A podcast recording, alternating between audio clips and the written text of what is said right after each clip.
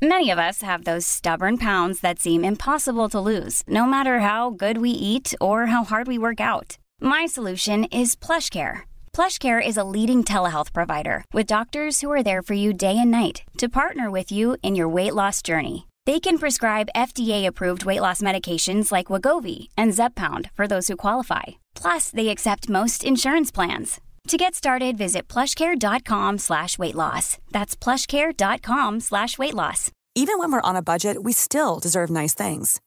Quince is a place to scoop up stunning high-end goods for 50 to 80% less than similar brands. They have buttery soft cashmere sweaters starting at $50, luxurious Italian leather bags, and so much more. Plus, Quince only works with factories that use safe, ethical, and responsible manufacturing. Get the high-end goods you'll love without the high price tag with Quince. Go to quince.com slash style for free shipping and 365-day returns.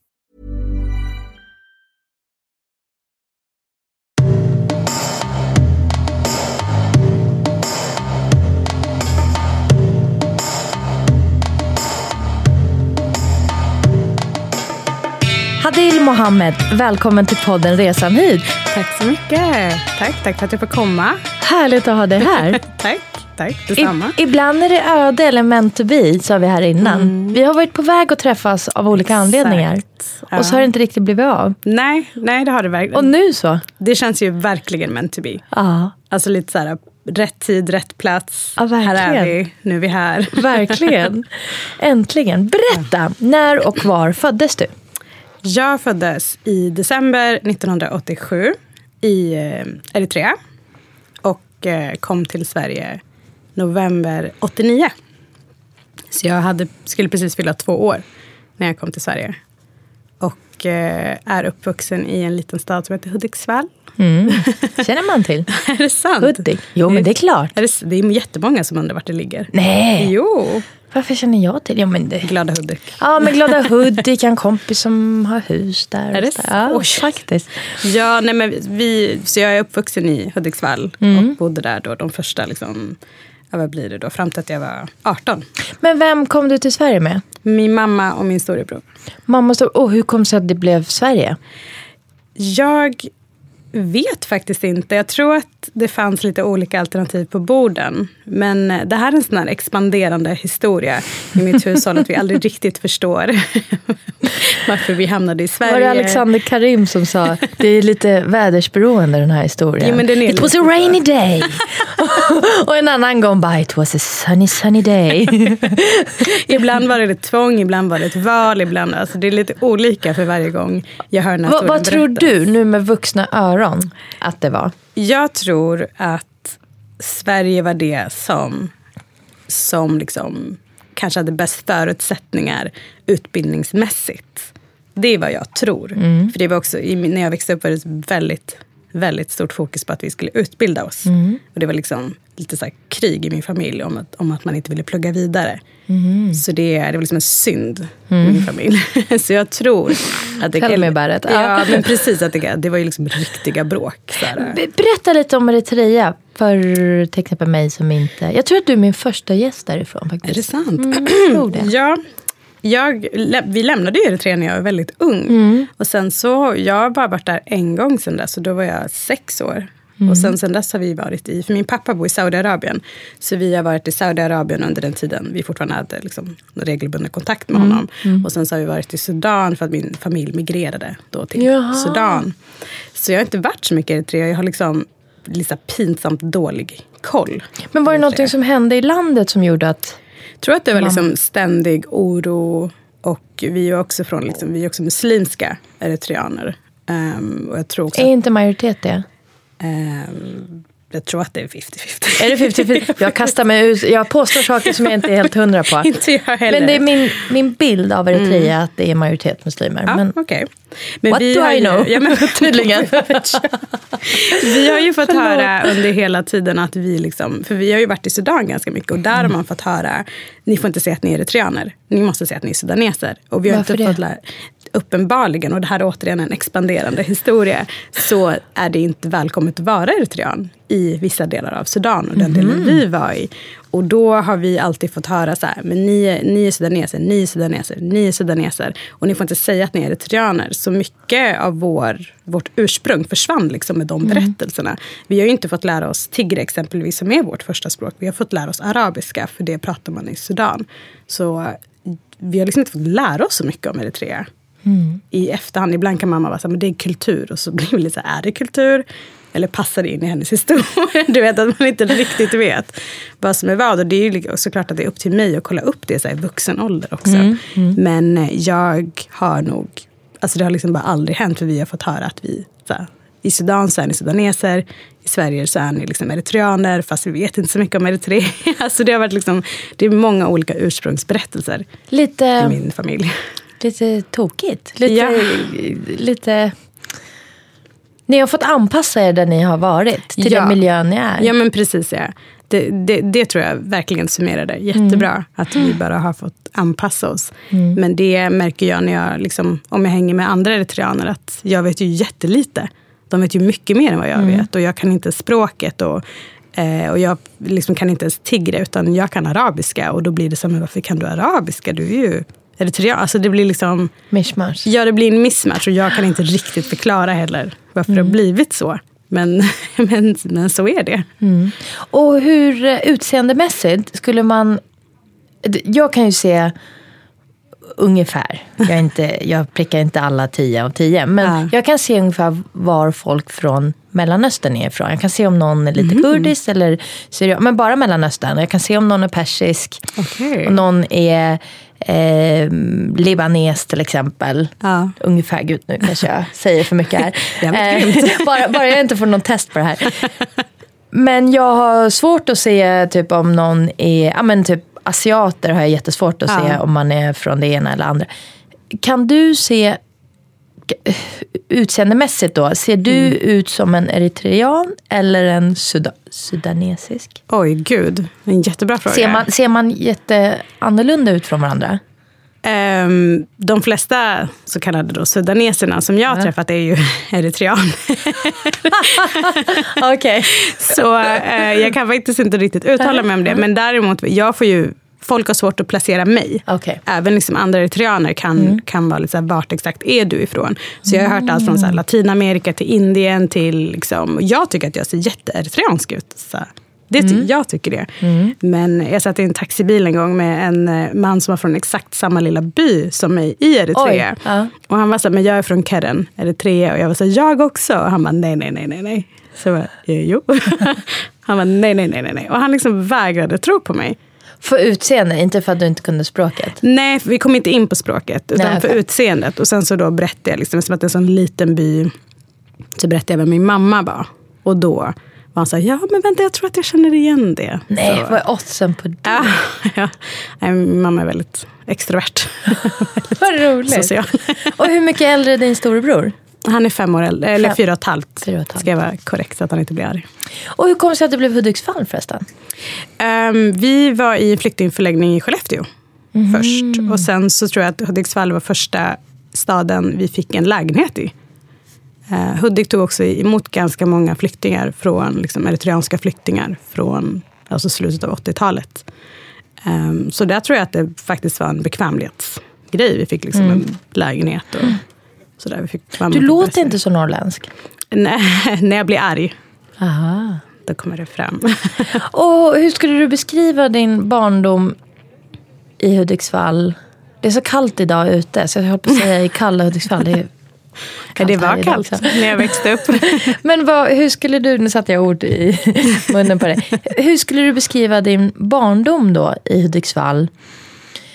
Eh, I området ni bodde i, andra barn. Ja, alltså vi flyttade runt ganska mycket. Vilket eh, är, kan vara lite synd sen när man reflekterar på det i efterhand. För att vi, vi bodde liksom ett ganska invandrartätt område när vi kom. Finns det i Hudiksvall? Ja, det finns två områden som är ganska invandrartäta. De heter Håsta och Björkberg. Shoutout till mina Håsta, Håsta. Björkberg peeps. Um, Vad sa du, Håsta och? Björkberg. Björkberg. Och vi bodde då i ett område som heter Håsta. Mm. Ehm, och där bodde vi fram till det att jag gick i tvåan, alltså Mm. åtta år. Sen flyttade vi till ett jättevitt område som heter Kristineberg. Mm. Och det, jag skulle säga att det är liksom där hela den historien börjar. För att det var, liksom, det var, det var där jag konfronterades med liksom vithetsnormen Okej. från början. För att det var ändå, jag såg ändå en variation av mig själv Mm. när jag var yngre. Och sen så flyttade vi då till ett väldigt... Såg du dig själv som annorlunda eller svart? I, ja, i den liksom- kontexten. I den vita I kontexten. den vita, men inte, hade Ja. du tänkt på det innan? Nej, inte så mycket. Så hade, om jag gjorde det så är det inget på som jag kan säga att Nej. det här kommer jag ihåg från den Och hur tiden. gammal var ni när ni flyttade till Kristineberg? Ja, Jag var åtta år. Du var åtta, så Jag var var fullt år. medveten om... Jag var fullt medveten om att vi flyttade. Ja. Var det ett bra, vad ska man säga, var det ett smart drag? Eller var det bra eller dåligt? när, man, när jag frågar min mamma om det här Mm. så handlar det mycket om att det var ett säkrare område och att här, hon ville att vi skulle lära oss bra svenska. Mm. Och eh, den skolan var bättre så, eh, enligt de standarderna. Eh, och jag tyckte, så här, i efterhand kanske jag inte tycker att det var det smartaste draget, för jag var ju väldigt ensam. Mm. Och jag var också väldigt utsatt på grund av hur jag såg ut. Och det var jag liksom, jag var för liten på ha verktyg för det. Fick du skit för det? Mycket. Oj. Mycket skit. Men mest i början. Sen vet jag inte om det var jag som anpassade mig. Eller om det var det att klimatet blev bättre. Jag har faktiskt inget svar på det. Men i början fick jag höra mycket. Men anpassa sig kan man ju inte göra utseendemässigt. Nej, men snarare till liksom det som sades om mig. Att jag anpassade mig Okej. till det. För vi var två svarta på skolan. Och en av oss var då jag. Och den andra han var adopterad. Ehm, så han hade liksom inte ett konstigt namn då. Vilket de tyckte att jag hade. Och sen så var det två, två killar från Kurdistan som var bröder. Och de blev jag väldigt bra vän med. Ehm, men sen så var det en supervit skola. Det fanns, alltså det fanns ingen mångfald, det fanns inga variationer. Och vi var tre som inte åt fläsk liksom, och det var jätteexotiskt. Och så, gud vad häftigt. Och, du vet, så här, friluftsdagarna fick vi med oss helt andra maträtter i liksom, matsäcken. Vi fick aldrig pannkakor. utan Vi fick liksom något med kött, typ. Så, det, så jag tror att det första året kommer jag ihåg att jag liksom... Jag, jag började liksom vårterminen i tvåan. Så de hade liksom gått halva tvåan. Och alla som hade gått i den skolan kände också varandra. Och hade gått där sedan liksom dagis. Och jag var liksom, I tvåan? Ja. Så de har gått liksom i, nu heter det förskola, då heter det dagis. Eh, Och ettan ihop. Så det var, alltså det var väldigt ensamt. Och det var, För det här flytten gjorde jag när jag gick i femman. Jag gick Jaha. från en så här f- invandratät, eller bara invandrare, var det invandratät, eh, område. Kanske var en svensk i klassen. Eh, ganska stökig klass då. Ehm, till en mycket mer vit. Men då var det en annan, eh, två andra tror jag var. I den klassen. Det var en Okej. persisk tjej. Och vi är fortfarande jättenära vänner. Smsade med henne i morse. ja, och en annan tjej från, jag kommer inte ihåg om hon var från Pakistan tror jag. Okej. Men jag och den här andra tjejen, vi liksom bara... Eh, vad ja, men det, det, det vart verkligen så här i femman. Hon hade redan gått i den klassen. Och vi var lite så här duktiga båda två. Ehm, men det är någon igenkänning säkert. Ja, inte för att precis. vi pratade persiska varandra, inte så. Nej. Men, men jag tror att igenkänning, föräldrarna är trygga med varandra Ja. fast de inte kände varandra och så vidare. Men jag kommer ihåg att den flytten, som du säger, jag kände lite så här, gud nu fick man börja om från början, igen. Ja, ja men Eh, precis, verkligen. Och sen, eh, men jag tror att jag kände på mig att det här är bra för mig. Ja. Det Okej, här, ja. det, alltså bra för mig, den, det var mycket mer ordning i klassen. Ja, det var så här, okej det är nog så här det ska vara. precis. För då har jag gått i skolan i Iran, superordning och reda, nationalsången du vet på morgonen. och sen kom jag till Sverige, superstökigt. Sven, först svenska två och sen den här Ja, stökiga klassen. exakt. Och så kom jag till lite ordning igen. Så jag, liksom, Okej, ja, så jag det, klagade inte. Nej. Även om kompismässigt fick jag börja om från början. Gud, det är ett jätteintressant perspektiv. Ja. Jag tror att jag liksom inte... Eller jag tror nog att jag lät, eller jag har nog låtit det, alltså just den flytten skriva ganska mycket av min historia. Mm. Att jag, alltså det, jag kan liksom så här pinpointa det till Mm. att så här, här, här började, Här här det började, ja. här hände det någonting. Och här slutade jag kanske känna mig trygg i skolan. Och det var Mhm. liksom, jag hade aldrig, nu var jag också så liten så jag, man vet ju inte vad som hade hänt i den skolan. Jag Mm. kanske hade liksom känt samma sak. Eh, eller om jag vet Precis, det kanske åldern Ja men inte precis, flytt- exakt. flyttat. Jag, det kanske var en jättedålig skola, det kanske var en jättebra skola, liksom ingen aning. Men eh, Men jag tänker på språket. Du pratar Mm. ju helt, ah, vad säger man, helt ren svenska. Du är liksom ingen, och det tänker jag också på. Mm. Att ehm, är det tack vare den flytten av skola, hade jag pratat en annorlunda svenska än vad jag gör idag. Så, du Ja. Har du tänkt den tanken? ja, alltså jag tror snarare, eller jo men kanske inte på grund av utbildningen, snarare då på grund av att jag inte hade så många vänner så jag läste väldigt mycket. Aha, okay. Alltså, så jag spenderade ju jättemycket tid med att läsa böcker. Och sen hade jag liksom en jättebra kompis som var svensk. Ja. Jättesvensk. Ja, men det blir ju så. Ja, och hon, eh, alltså vi hängde ju hela tiden och hon är fortfarande liksom en av de här, viktigaste personerna eh, i mitt liv. Även om vi liksom inte pratar varje dag. Eh, men jag, jag, tror att liksom, jag tror att mycket bidrog till att jag fick ett liksom, bra grepp om språket. Men mycket handlade också om att jag behövde bevisa mig väldigt mycket. Precis, man, man hade Ja. inga slang i den här nya Nej. klassen. Man skärpte sig, man lyssnade in hur de pratade om saker och ting. Eh, absolut. Ja, men absolut. exakt. Och jag vägrade ju också erkänna att jag pratade ett annat språk hemma. Alltså det liksom, jag var ju, för mig handlade det om överlevnad. Jag ville inte vara avvikande mer än vad jag var avvikande. Jag kunde liksom inte dölja mitt förtryck på något sätt. Så då gjorde jag ju det genom att så här, totalt skriva över min egna ursprungsberättelse. Så jag vägrade prata arabiska, jag vägrade prata om liksom, vart jag kom ifrån. Du gick inte på hemspråk? Eh, jo, jag gick på hemspråk, men kallade det liksom, den för, det första året sa jag att jag gick någon annanstans. Typ. Jag sa inte att jag gick på hemspråk. För vår hemspråk var liksom efter skolan, vilket var ganska Ja, bra. just det. Ja, det var nog bara också. Ja, och då, sen efter ett tag så började jag säga hemspråk. Så, Ja. så det, alltså det var, nu när jag tänker Idag heter det tillbaka- modersmåls... Vilk, ja, vilket jag tycker är ganska fint. Ja. Men det var, alltså när jag tänker tillbaka på det nu så här, i efterhand så är det ju det är jättesorgligt att det var så. Men i, i där och då så var det viktigast för mig att passa in. Och få vara liksom en Jag tror det är del. viktigast för alla barn, Ja. oavsett ursprung. Och Ja, men så exakt, ja. det, man vill ju inte vara udda, man vill ju inte sticka ut. Nej. Man vill ju inte ha annorlunda jeans på sig. Eller... Nej men exakt. Nej, men det är så. Jag ser på mina Nej. barn nu. De vill ju Ja. inte, de vill göra någonting som Ja. hela gruppen gör. De vill absolut, jag kan Exakt. inte säga men det är coolt att du kommer jag med en jag bara, nej. Nej. Det är roligt om din pennskrin är lite annorlunda. nej. Jag Bara, okay. Så de, den åldern Ja. tror jag är just åtta. Min dotter är åtta år. Eh, den åldern tror jag är inte någon så här... Mm, vad heter det? Man, man bryter sig inte loss från gruppen direkt. Nej. Utan tvärtom, man bara, Precis. Man bara gör som gruppen. Ja men man bara jag som gruppen. Och jag var ju också så himla, det var liksom också mina omständigheter som gjorde mig så himla annorlunda. Så jag var den enda med en singelmorsa, jag var den enda med en morsa som liksom, liksom jobbade nätter för att hon jobbade som undersköterska.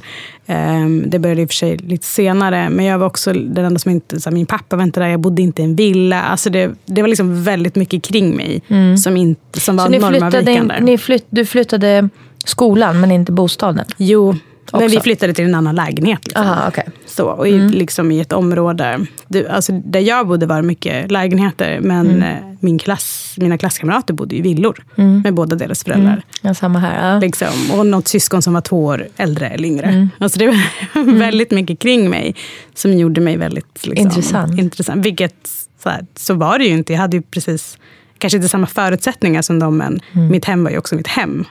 Och jag hade ju också, liksom, min förälder var ju min förälder. Men det var mycket att förklara. Var mycket på en gång. Mm. För Jag barn, förstår. tror jag. Precis. Och hur länge bodde du i Hudiksvall och Kristineberg? Det Kristineberg? Ehm, Ja. ja, vi flyttade dit när jag var åtta. Mm. Och sen när jag var 14 så flyttade vi tillbaka till Håsta. Va? Jaha. Ja, Okej, vi. den har inte jag gjort. Det var intressant. Nej, Berätta. men emellan det så var jag i Sudan i åtta månader. Mm. Och gick i skolan, eh, i arabiska skola. Så jag, när jag kom tillbaka då hade liksom, nu så du bara, vad är det som händer? Ja, precis. Nu börjar jag så anteckna flitigt här. Så jag ska hänga med bara. Ja, precis. Nej, nej men jag, jag var i Sudan i liksom en termin, en skoltermin. Mm. Och läste på en arabiska skola. Och vad var tanken med det? There's never been a faster or easier way to start your weight loss journey than with PlushCare. PlushCare accepts most insurance plans and gives you online access to board-certified physicians who can prescribe FDA-approved weight loss medications like Wigovi and Zepbound for those who qualify. Take charge of your health and speak with a board-certified physician about a weight loss plan that's right for you. Get started today at plushcare.com slash weight loss. That's plushcare.com slash weight loss. plushcare.com slash weight loss. Imagine the softest sheets you've ever felt. Now imagine them getting even softer over time. That's what you'll feel with Bowl and Branch's organic cotton sheets. In a recent customer survey, 96% replied that Bowl and Branch sheets get softer with every wash. Start getting your best night's sleep in these sheets that get softer and softer for years to come. Try their sheets with a 30-night guarantee. Plus, get 15% off your first order at bowlandbranch.com. Code BUTTERY. Exclusions apply. See site for details. Planning for your next trip? Elevate your travel style with Quince. Quince has all the jet setting essentials you'll want for your next getaway, like European linen, premium luggage options, buttery soft Italian leather bags, and so much more. And is all priced at 50 to 80% less than similar brands. Plus, Quince only works with factories that use safe and ethical manufacturing practices. Pack your bags with high-quality essentials you'll be wearing for vacations to come with Quince. Go to quince.com slash pack for free shipping and 365-day returns. Återigen en expanderande historia. Jag tror jag och min mamma har väldigt olika idéer av varför jag var i Sudan. Hon var lite så här, men du vill åka dit och lära känna din släkt. Jag var lite så här, Nej. Nej, det vill jag inte. Nej. Du vill att jag ska åka dit. Du ville att jag skulle åka dit och lära känna min släkt. Så vi har liksom aldrig enats om det här i min familj. Vänta, hur gammal var du då? Det här är jätteroligt.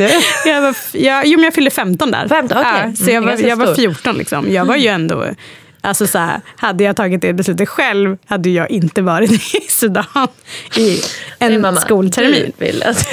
Och det är väldigt så här, hon säger ja men det är så fint och du som vill vara där. Och jag var så här, nej nej nej. Så här, det här, det var en, jag åkte dit på en semester och sen sa du till mig att jag skulle vara kvar där. Alltså det var ju inget val från mig. Förlåt att jag skrattar. Det här är så här, typiskt för vår kultur. Att man gör det. som föräldrarna säger. Det är inte förrän man är vuxen man bara, vänta nu. Nej, men jag, och så tänker man efter så bara. Det var ingen utbytesår.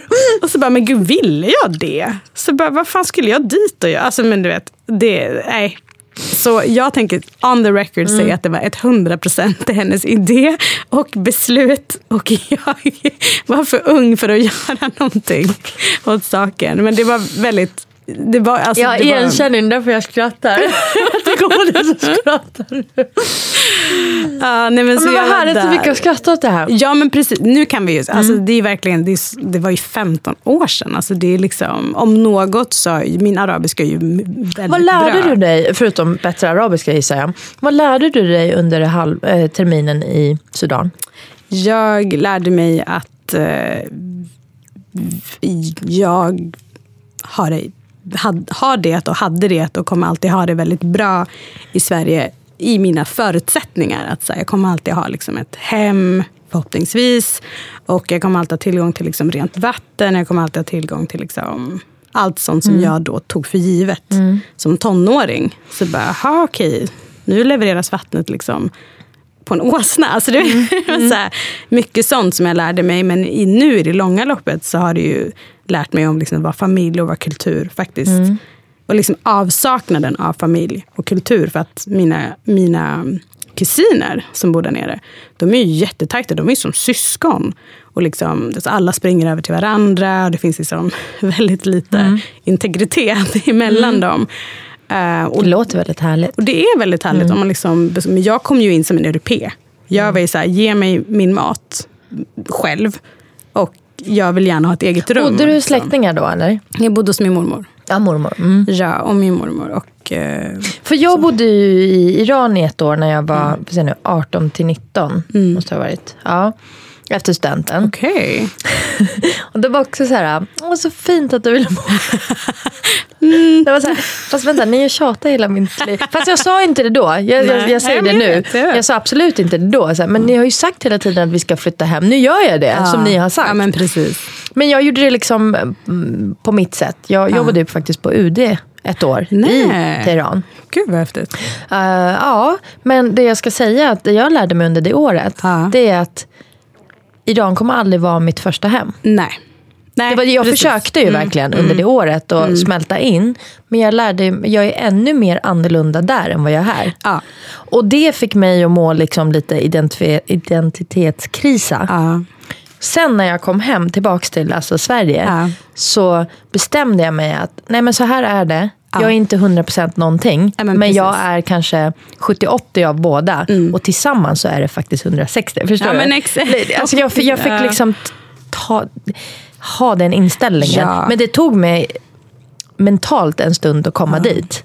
Jo, men det tror jag. Alltså jag, då, jag hade ju inga verktyg. Och det här är också så här, jag kan reflektera över det här nu. Men det, tog mig, det har tagit mig jättelång tid Mm. att förstå vad det är som skaver. Jag, liksom, jag tror den polletten trillade ner när jag kanske var 27. Så här, aha, okej, men jag är nog inte riktigt hemma någonstans. Men jag känner mig ju hemma som, i Sverige och jag känner mig svensk. Men jag får inte vara det.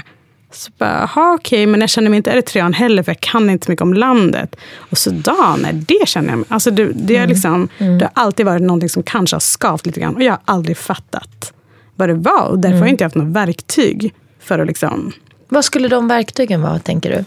Jag tror att eh, bara att kunna identifiera, så här, det är okej att känna dig som en outsider även i din egna community. För när du är med andra eritreaner så alltså du, de, har liksom, de bär med sig en historia som jag inte bär med mig. För jag åker inte till Eritrea eh, och hälsar på släkt. Jag har knappt släkt kvar där och jag förstår inte liksom, varken tigrinja eller tigre. Ehm, och det här med stammar och det här med historien bakom, jag kan inte det. Alltså jag, det är inte, liksom, det är inte inbyggt hos mig. Men i Sverige så får jag också av liksom vita svenskar höra att jag, ja men du som inte är svensk, vad tycker du? Och hemma så får jag liksom... Och ibland tvärtom. Du Ja, så, men men, du är så för svensk. Du är så svensk av dig. Och det, jag har ju brottats med det jättemycket. Mm. Och de verktygen hade ju kunnat vara att bara säga så här, men det är okej att du är en mix av allting. Alltså du får vara det. Det är okej. Mm. Och Det är vara lite gott och blandat. Ja, det är inte du som stigmatiserar det här, utan det är liksom andra personer. Mm. Så du måste, du måste bottna i att du är eh, lite av allt. Mm. Och, och det är okej. Men när har du kommit fram till det här, att det är okej? 29 år är du nu. nej, men, nej, nu är jag 31. Men är jag 87, nu. förlåt, du, Ja. du räknade. Min syrra fyller 30 precis. Du är ett år äldre. Jag är ett år så. äldre. Jag Ja, fyller Hon är precis 88. 31. Ja. Nej, men jag, alltså, jag tror pinsamt sent. Alltså, jag skulle säga typ 27. Jag tror att så här, när jag var 27 Nej, hade jag... pinsamt. Du ja, men, tog dig din tid. Ja, det är det. Jag det viktigaste är att man har kommit dit kanske. Ja, men exakt. exakt. Snällt sagt. Jag är nästan 10 år äldre än dig. Och jag, jag, det är mycket jag kommer kommit fram till nu. Mm. Och mycket jag kommit fram till när jag fick barn. Ehm, nej men det, ja. det blir så tungt när man inte har kommit fram till de här Eh, eller det Ja. blir så här väldigt förvirrande. Ja, men Tungt är fel ord. Men, Nej, men förvirrande. Men också att det är så här, det är något som kanske inte... Alltså jag, jag har ju alltid ritat väldigt mycket. Och det har alltid varit liksom mitt sätt så här, att föra en dagbok. Att det är så här, jag har ritat och skrivit lite berättelser till. Och jag tror att så här, verkligen sätta ord och liksom någon form av visuellt koncept på att så här, jag är annorlunda. Och det har varit jättejobbigt. Men nu är det inte jobbigt längre. Till att vända det till någonting nu, positivt. Ja, nu tänker jag liksom, det här tänker jag, det här tänker jag äga. Och jag tänker göra det här till en del av min berättelse. Jag tänker inte skämmas för det och jag tänker inte låtsas som att det inte är så. Och jag tänker liksom inte hantera det som jag gjorde när jag, när jag, innan jag visste bättre. Helt enkelt. Så det, är liksom, det är det verktyget jag hade behövt när jag var yngre. Men nu, nu kom ju det lite senare och det är super trevligt. Bara, bara det kommer. Men jag tänker det här med identitetskrig. Ibland tänker jag så här, åh, stackars oss som får de här tankarna, eller som måste traggla med de här tankarna. Ja. av Vem är jag? Vilket, är jag? Någonting som jag har kommit fram till som vuxen, det är att det är, nu kommer jag svära lite, fan är mig ingen annans Exakt. rättighet att bestämma om jag är svensk eller persisk. Exakt. Så där, där har vi starten. Ja men precis. precis. Eh, jag bestämmer vad jag är. Ja, Och jag bestämmer att jag är lite av allting. men exakt. Olika i olika situationer har jag också kommit fram till. Mm. När det kommer till, eh, jag vet inte, fest så kanske jag är mer så. Och när det kommer till eh, äta mat så är jag nog mer så. Och ibland är jag helt blandat. Ibland känner jag faktiskt för att switcha. Ah. Och, och ta det som en fördel. Ja men precis. Jag kan switcha. Jag kan switcha mellan två olika Exakt. kulturer och världar. Ehm, men framförallt, det är ingen annan som bestämmer om jag är svensk Nej. eller inte. Eller om jag är persisk eller inte. Exakt. Och hur mycket jag är av allting, det är bara i mina egna händer. Men det... Nej, men det, jag hade ett år, när jag, var, jag bodde också i London när jag var 22. Också på Är det? Jag tror att alla har haft en Londonresa. Nej men vad var jag? Jo men jag måste ha varit Londonvistelse. 22. Jo men jag tog examen när jag var 23. Och då flyttade jag till London i två år. Ja, exakt. Lika gammal. Ah. och då var jag så här, herregud, det är ju en fördel att vara annorlunda. Det är en fördel att kunna olika språk. Det är en fördel att se annorlunda ut. Det är en fördel att inte tillhöra liksom, en homogen norm. Alltså, Men det- London har kommit så mycket längre Ja, än och, det, Stockholm. och då tror jag att jag verkligen, och det var också där jag blev liksom kär i grafisk form. Att jag var så här, men gud det finns så många sätt att uttrycka sig på. Men vi kommer till det. Vi kommer Ja. Mm. till det. det jag skulle säga med identitetskris, att det kanske är så att etnisk svenska, eller barn som inte flyttar på sig, Ja, över kontinenterna också upplever en identitetskris. Ja. Men vi som upplever den vi upplever tror vi lite mer synd om. Ibland tänker jag faktiskt lite så. Att, jag tror att vi har mer att förhålla oss till. ja, att det är mer att, um, Ja, det tror jag. Det tror mer jag att ta hand om i huvudet. Eller vi tror att det är mera. Vi vet inte om det är mera. Nej, nej, Man vet precis. ju inte hur det är på andra sidan. Nej, Jag tycker men, att mina, eh, mina så kallade svenska kompisar berättar ju typ samma sak fast på ett annat sätt. Nu åkte de till Tyskland och var au pairer. Mm. Men tyckte att det var jobbigt för att de såg en annan familj. Alltså, det kan ju vara hundra olika andra saker. Exakt.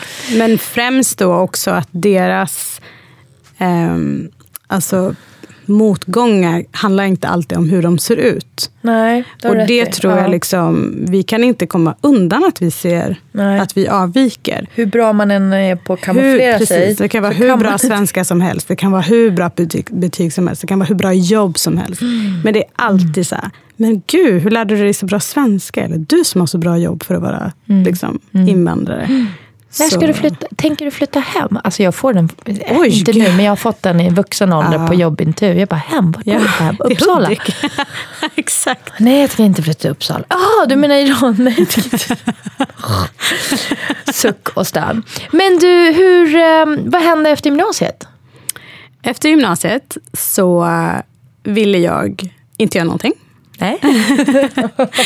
Eh, och eh, min mamma då sa att om du inte pluggar vidare så känner inte jag dig längre.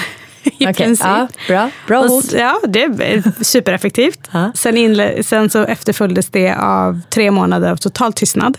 Oh. Vi bodde under samma tak.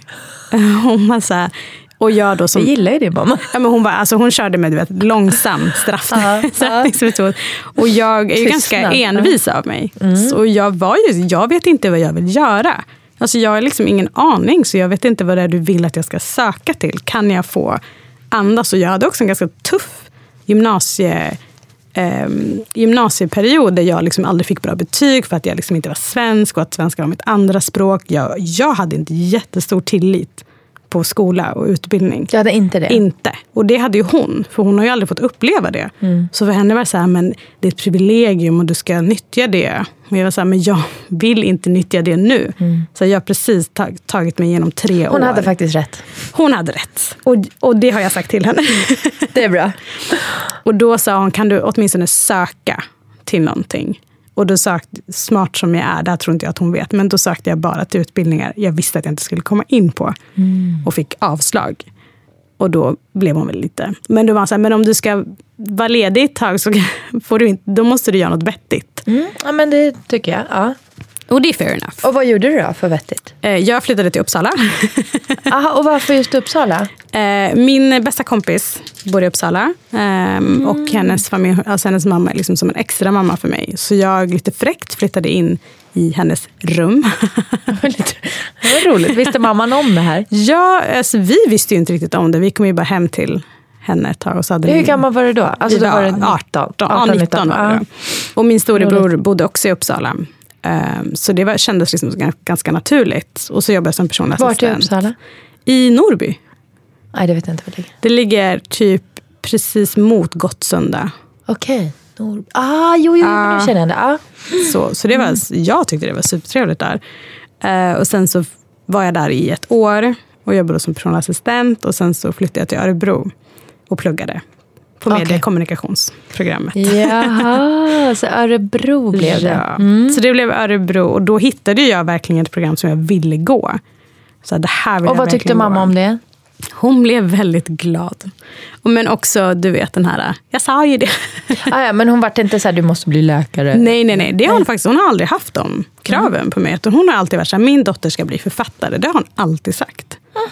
Det har varit en sån, jag är lite så här, alltså I början av min karriär sa ju hon till folk att jag var journalist som jobbar på Al Jazeera.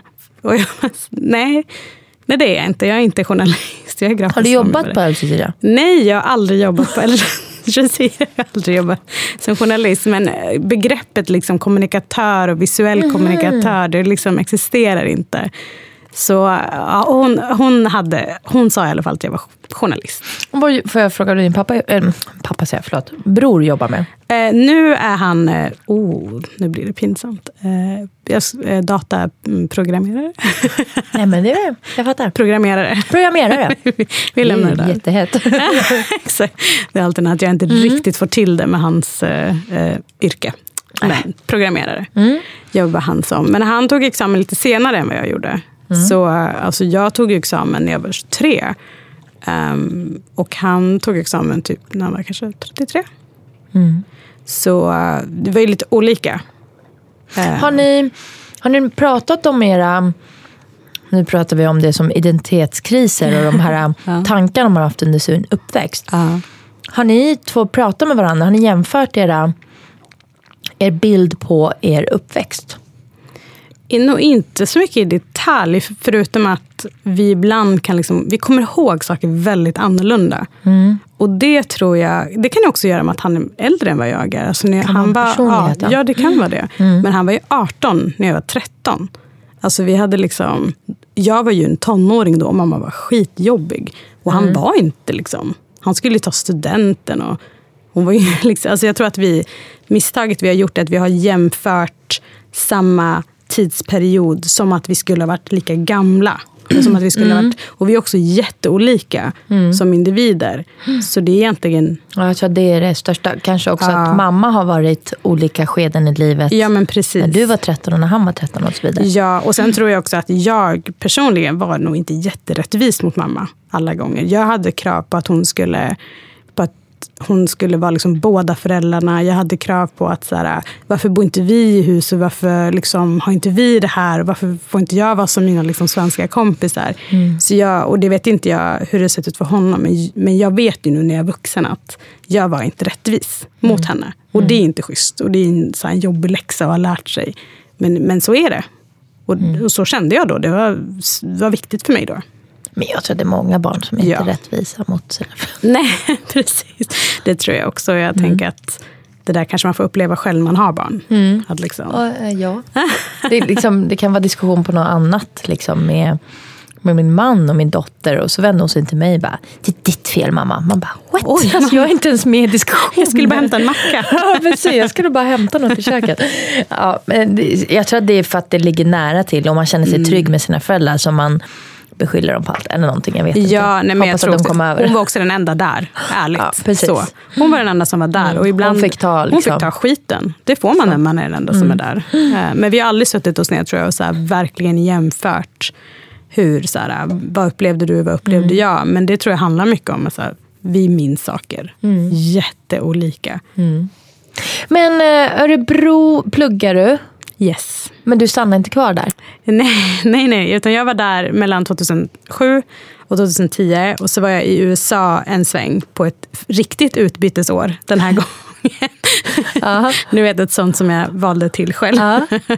Vad kul! Ja, det var jättekul. Det Och var i USA var det? North Carolina. Ah, Så det var- Gud vad roligt. Det var kul och det var jättespännande. Ehm, och jag hade ju alltid någon föreställning om att jag skulle flytta till USA, du vet, bo någonstans fint och sådär. Eh, och sen var jag i USA ett halvår och så tänkte jag, alltså jag kommer aldrig bo i det här landet. Det här landet Aha, är liksom så baklänges. Så, och det var nog därför jag flyttade till London istället, för att jag ville bo någonstans där jag ändå liksom inte behövde lära mig ett helt nytt språk. Så engelska- Pluggade du i London eller jobbade Nej, jag jobbade. Jag var färdig då. Alltså när jag var färdig med plugget, då var jag färdig. Och vad jobbar du som? Jag jobbade som AD, Art Director. Hur kom det sig att du flyttade tillbaka till Sverige?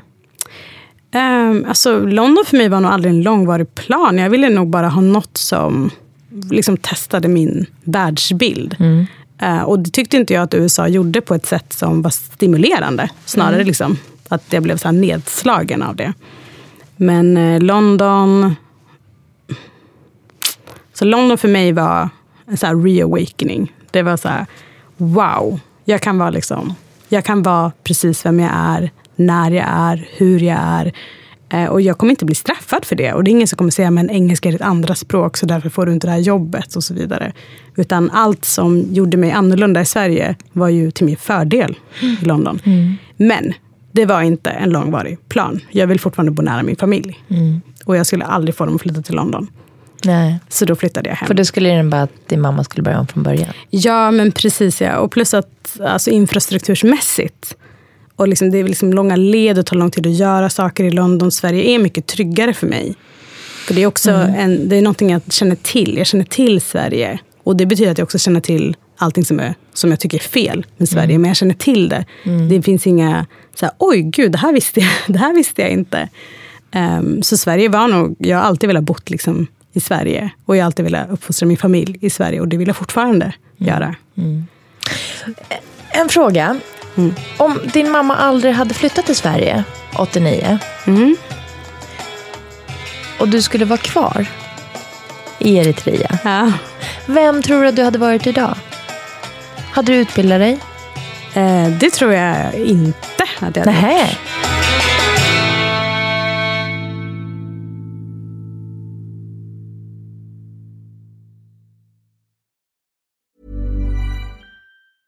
Planning for your next trip? Elevate your travel style with Quince. Quince has all the jet setting essentials you'll want for your next getaway, like European linen, premium luggage options, buttery soft Italian leather bags, and so much more. And is all priced at 50 to 80% less than similar brands. Plus, Quince only works with factories that use safe and ethical manufacturing practices.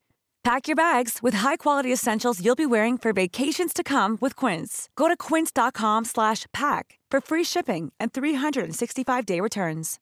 Imagine the softest sheets you've ever felt. Now imagine them getting even softer over time. That's what you'll feel with Bowl and Branch's organic cotton sheets. In a recent customer survey, 96% replied that Bowl and Branch sheets get softer with every wash. Start getting your best night's sleep in these sheets that get softer and softer for years to come. Try their sheets with a 30-night guarantee. Plus, get 15% off your first order at bowlandbranch.com. Code BUTTERY. Exclusions apply. See site for details.